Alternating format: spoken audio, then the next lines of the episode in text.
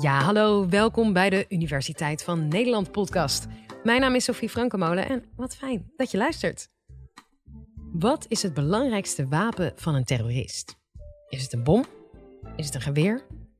Nee, het belangrijkste wapen is angst. En hoe meer een overheid meegaat in die angst, hoe succesvoller je bent als terrorist. Aldus terreurdeskundige Beatrice de Graaf van Universiteit Utrecht, die er in dit college alles over vertelt. Live vanuit Club Air is dit de Universiteit van Nederland. Ik ben historicus en voor mij zijn archieven reuze spannend. Het zijn vindplaatsen, bewaarplaatsen van explosief materiaal. Een tijdje geleden deed ik daar onderzoek in uh, de archieven van, geheime archieven van het ministerie van Justitie in de 19e eeuw.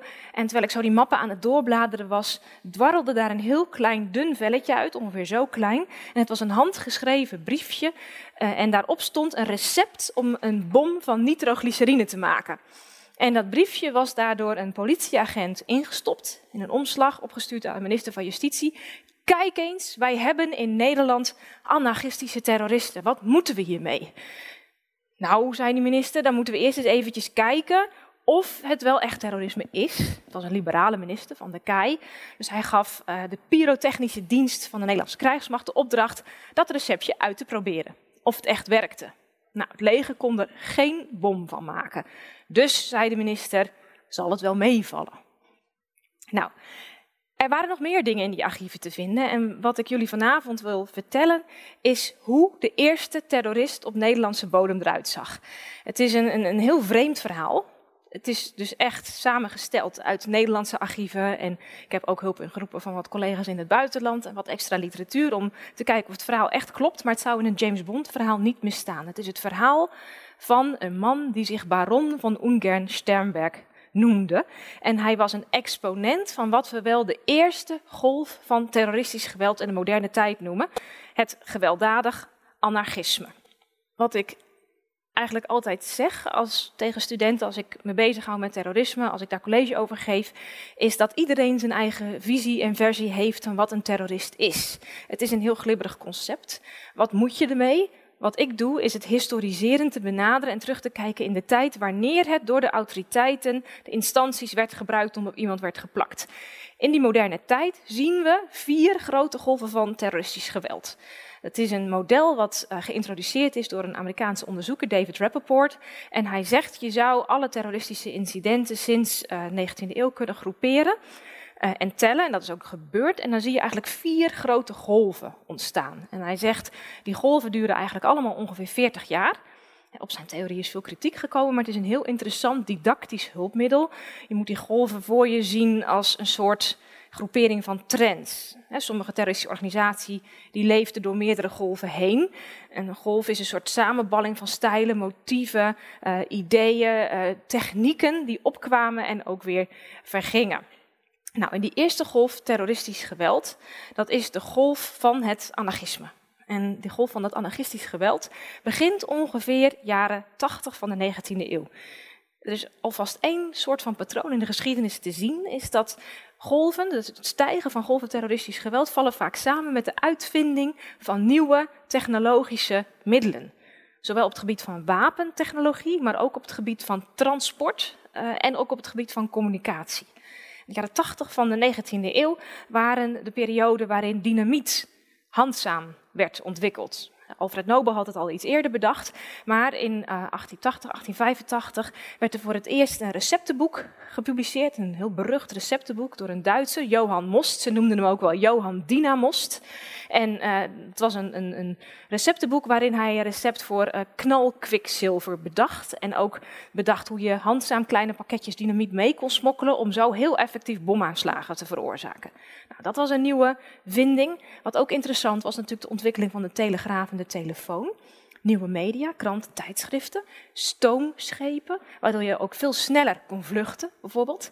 En ook veel sneller contact kon leggen met andere anarchistische collega's in andere landen. Dus het was een middel dat de tijd en de ruimte voor de mensen verkleinde. Time-space compression noemen we dat. 1 mei 1894 ontplofte er in Luik, in een kerk, een hele zware bom, een 6 kilo zware bom. En die bom was daar gelegd door een stelletje Luikse anarchisten die dat deden uit solidariteit met gevangen kameraden in Amerika. Dus heb je al het internationale element te pakken. De lokale daders werden al snel gepakt en die wezen allemaal met de vinger in de richting van een mysterieuze figuur. Ene baron van Ungern-Sternberg. Nou, dat is een naam, dat is eigenlijk een naam die gedragen wordt in illuster geslachten uit de Oostenrijkse Habsburgse monarchie naam van, van rang en standing. Dus het is eigenlijk heel vreemd dat hij gekoppeld werd aan een terrorist. En die man die had ook een hotelkamer geboekt, maar die was daar niet meer te vinden. Op zijn bed lag, heel fijn, heel handig, lag alleen nog één briefje met precies daarop vermeld de namen van zijn helpers een aantal Duitsers, Belgen, maar ook Nederlanders. Dus vanaf dat moment werd ook de Nederlandse minister van Justitie, de procureurs, werden ingeseind. Want, zo ging ook het gerucht, deze baron was naar Maastricht gevlucht. Zo werd minister Justitie van der Kaai op de hoogte gesteld als een procureur dat er niet alleen een voortvluchtige anarchist in Nederland zich bevond, maar dat ook op dat briefje de namen stonden van bekende Nederlandse politieke figuren. Tomela Nieuwenhuis en Willem Vliegen. En Willem Vliegen was de oprichter van de, een van de oprichters van de SDAP, de huidige PvdA. Dus het was ook niet zomaar iemand. Hij had ook een grote drukkerij waarin de partijkrant drukte. Dus zei die procureur, we moeten het hele boeletje oprollen. Rustig aan, zei de minister. Ik stel mij zo voor dat het een soort opsteltetype was. En uh, wat er dus vervolgens gebeurde, is dat er werden invallen gedaan. Heel per ongeluk ging er bij de drukkerij van meneer Vliegen in vlammen op kon niks aan doen. Ze werden opgepakt en verhoord. En daar laten we het eventjes bij. Ik kom er straks op terug. Waarom kreeg nou die procureur, ondanks het feit dat die liberale minister van de Kaai echt geen scherpslijper was, waarom kreeg hij nou alle ruimte? Nou, dat was omdat er in die tijd, ook in Nederland, geruchten, beelden rondgingen van het spook van de zwarte internationale. Het zijn de jaren dat communisme al bekend was. Marx Lenin, Lenin natuurlijk nog niet, maar Marx al wel. Maar dat ook in dit geval gewelddadig anarchisme dus al bekend was. Er waren in Nederland ook al eerder in de jaren tachtig bommen ontploft. Maar we weten niet zeker of het anarchisten waren. Dat was een surprise. Die was bij een aantal politiecommandanten op Sinterklaasavond, ook toen deden ze al aan surprises, bezorgd. En die, gingen, die ontploften. En dat was toen niet in het nieuws gekomen, bewust. Verder was er in, Europa heel veel aan de hand. Tussen 1880 en 1914 werden 160 bekende personen gedood door anarchisten. En ook niet onbekende, zeg maar B-sterren. Bijvoorbeeld de tsaar van Rusland, Alexander II, werd vermoord door anarchisten. De Amerikaanse president himself in 1901, McKinley, werd vermoord door anarchisten. Drie minister-presidenten, waaronder de Fransen. Stel je voor dat Al-Qaeda nu daartoe in staat zou zijn. Dus er was echt wel iets aan de hand in Europa.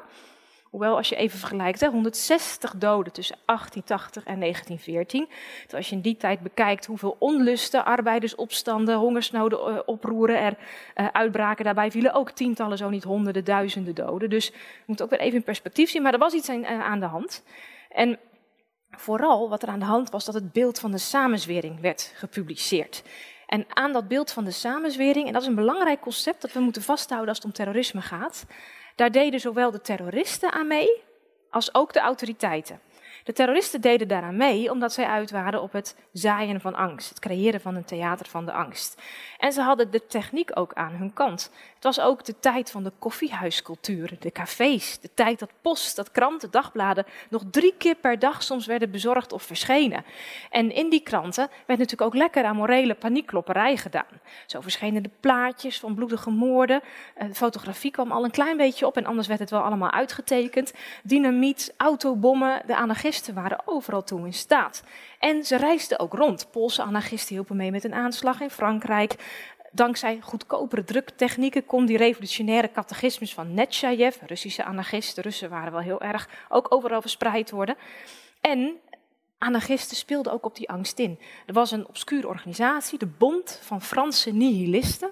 En die plaatsten een, een, een, advertentie in de Franse kranten dat zij bezig waren met een geheime operatie. Ze plaatsten het wel in de krant. Om alle rijke families in Parijs met behulp van een geheim stofje in het kraanwater te vergiftigen. Nou, dat was natuurlijk pure bluff, maar de angst was gezaaid. Maar er was ook echt iets aan de hand. De autoriteiten deden daar ook lekker aan mee. Ook geholpen door echte gruwelijke aanslagen. Een hele beruchte aanslag was de aanslag op keizerin Sissi Iedereen heeft, van u heeft wel eens een film gezien over haar romantische leven. Haar einde was helaas helemaal niet romantisch. Op 10 september 1898 maakte zij een uitstapje naar het meer van Genève. Haar boot legde aan, ze had een hotel overnacht. Ze maakte nog een ommetje langs het meer van Genève. En op dat moment rende een man naar haar toe, een anarchist, Luigi Lucchini. Zijn plan was eigenlijk geweest om de Franse troonpretendent te vermoorden en zo'n daad te stellen. Maar die was er niet. Die was in Italië, had geen geld voor een treinkaartje naar Italië. En toen had hij in de krant gelezen dat Sissi op bezoek zou komen in Genève. Weliswaar onder een alias, maar dat herkende hij. En zo stond hij daar gewoon te wachten toen de boot aanlegde. En toen hij haar zag wandelen, hij rende naar haar toe. Hij stond haar op de borst, rende weer weg. Sissi viel op de grond, werd geholpen door omstanders, stond weer op, fatsoeneerde haar kapsel, liep naar de boot en zeeg toen in één. Op haar borst had ze maar één druppel bloed. Maar Luigi Lucchini had met een vlijmscherpe uh, vuil had hij in haar borst gestoken en een hartzakje geraakt. En toen stierf ze, slechts 60 jaar oud. Dat is heel tragisch. En wat vooral ook toen heel tragisch eraan was, is, ze was heel geliefd. Dus dit werd ook groot in alle hoofdsteden natuurlijk rondbazuind. En dit leidde ook tot een enorme geconcerteerde tegenactie van alle autoriteiten. Wat er al aan de gang was in deze periode, en dat werd hierdoor nog versneld, was dat er sprake was van een verwetenschappelijking van het politie- en veiligheidsapparaat. Dus de politie gebruikte allerlei nieuwe technieken. Bijvoorbeeld de techniek van meneer Bertillon, dat was een Franse politieman. Die had een eerste soort biometrisch paspoort bedacht. Dus hij had bedacht dat als je uh, uh, onomstotelijk wilde vaststellen dat iemand was wie die was, dat je dan zijn lichaamskenmerken moest opmeten. Bedenk wel, we zijn in de tijd waarin er nog geen DNA of vingerafdrukken waren. Dus hoe weet ik nou dat jij bent die je zegt dat je bent? Dat was een van de lastigste problemen. Een crimineel kwam in de gevangenis, betaalde iemand anders, die nam zijn plek en hij liep naar buiten. Ik kon nooit meer zien of iemand was die die werkelijk voorgaf te zijn. Dus die lichaamskenmerken werden opgemeten, die werden op kaartjes gezet. Bertillon dacht, Lambroso, dus een andere wetenschapper, dachten ook zelfs nog dat je aan die coördinaten iets kon ontlenen. Dus iemand met een bepaalde bolling op zijn schedel, die was dan buitengewoon crimineel, dat kon je dan ook zien. Zo werd dat ook gedacht het tijdperk van het sociaal Darwinisme en de eugenetica. Maar wat heel handig was aan die kaartjes, dat je, dat je dus de coördinaten kon doorzijnen per telegraaf en per telefoon. Dus verwetenschappelijking, standaardisering en ook een internationale verknoping van politiediensten.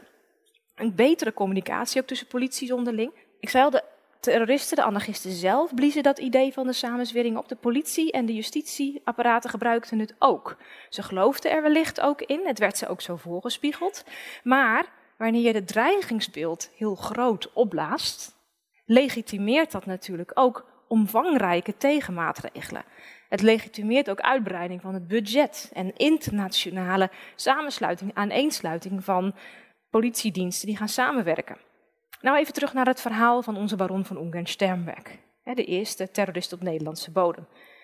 Van Ungern-Sternberg is een heel mooi voorbeeld van zo'n, laten we zeggen, overreactie van de politie- en veiligheidsdiensten. Want van Ungern-Sternberg was helemaal geen terrorist. Of hij was wel een terrorist, maar uh, dat deed hij als agent-provocateur. Hij werkte feitelijk voor de Ograna, de Russische geheime politie. Hij heet ook helemaal niet van Ungern-Sternberg, hij heette Cyprien Jagolkovsky. En hij gebruikte allerlei vermommingen. Hij was door de Russen naar de westerse hoofdsteden gestuurd om hier voor onrust te zorgen. Want de tsaar vond dat westerse landen veel te laks omgingen met al die socialisten en die communisten. In Nederland heerste er ook vrijheid van vergadering en meningsuiting. En dat kon hier maar allemaal zo. En die revolutionaire catechismus van Netshajev, die kon in het westen gedrukt en verspreid worden. En daar moest een einde aan komen. Dus dachten de Russen, als we nou maar genoeg aanslagen plegen in het Westen en net doen alsof dat de anarchisten zijn, zullen ze in het Westen eindelijk die liberale wetgeving wel overboord gooien. En met dat doel was Cyprien Jakolkovski en met hem meerdere naar het Westen gekomen. In Nederland lukte het niet helemaal. Aan de andere kant, er kwam weliswaar geen grote nieuwe wetgeving. De politie kreeg wel, en ook de officier van justitie kregen wel hun zin. Er kwam een nieuw rechercheklasje, het eerste rechercheklasje in Nederland, politie en burger. Meer inlichtingen, werk langs de grens. Mochten rechercheurs patrouilleren waar dan al die zogeheten vluchtelingen en anarchisten binnen zouden komen. Vreemdelingen werden strenger gecontroleerd. De STAP moest het nog wel echt een paar jaren ontgelden. Beveiliging werd overal opgevoerd, ook rondom het Paleis het Loo bijvoorbeeld. Dus je ziet dat ondanks het feit dat in Nederland getracht werd het klein te houden, dat er toch meer gebeurde. En verder, wat, wat je ook nog zag gebeuren in 1898, twee maanden na de moord op Sissi, werd de eerste internationale conferentie uh, voor de sociale verdediging tegen anarchisme georganiseerd. Het was een conferentie van een heleboel landen, 54 mensen uit 21 landen, die daar ook voor het eerst als een soort uh, ja, prototype van Interpol of de VN terrorisme als anarchisme als terrorisme definieerden. En ook met elkaar afspraken dat ze voortaan dat biometrische paspoort van Bertillon zouden hanteren, kaartenbakken zouden aanleggen en elkaar zouden helpen ook op gebied van uitlevering. Dus je ziet, er gebeurde wel van alles. Nou, hoe eindigde deze golf nou? Je zou kunnen zeggen, ze gingen aan hun eigen klungeligheid ten onder. Die anarchisten waren vaak niet goed voorbereid. Ze waren ook intern vaak heel erg verdeeld. Het waren en bleven anarchisten, ze konden gewoon niet organiseren. Uh, ze hadden vaak ook geen steun van de socialisten en de communisten. Die namen juist heel erg afstand van hen. Ze werden ook bejegend met zware repressie. En in uh, Rusland en de Sovjet-Unie transformeerden ze van straatterroristen naar een bona fide communistische partij. Dus je zou kunnen zeggen, daar eindigt het omdat het succes had. Wat kunnen we hier nou uit concluderen? Zo'n golf komt dus op, hangt samen met technologie, hangt samen met het theater, hangt ook samen met hoe zo'n samenzweringsbeeld wordt omarmd door een samenleving, politie, justitie, de media. Zelfs ook in een land als Nederland, waar eigenlijk weinig helse machines, zoals bommen toen werden genoemd, ontploften. En vooral geldt dat het succes van zo'n eerste, zo'n succes van zo'n golf, van deze eerste golf, stond of viel met de hoeveelheid angst die ze de samenleving in wisten te boezemen. En met de hulp die ze daarbij ook kregen van autoritaire regimes die het voor eigen doeleinden gebruikten. Dus de Russen die het gebruikten om socialisten en communisten uh, lastig te maken. Dat was Beatrice de Graaf. En heb jij nou ook een vraag voor ons? Laat dan vooral een bericht achter op de Universiteit van Nederland hotline. Ja, die bestaat en het nummer vind je in de beschrijving. Tot de volgende!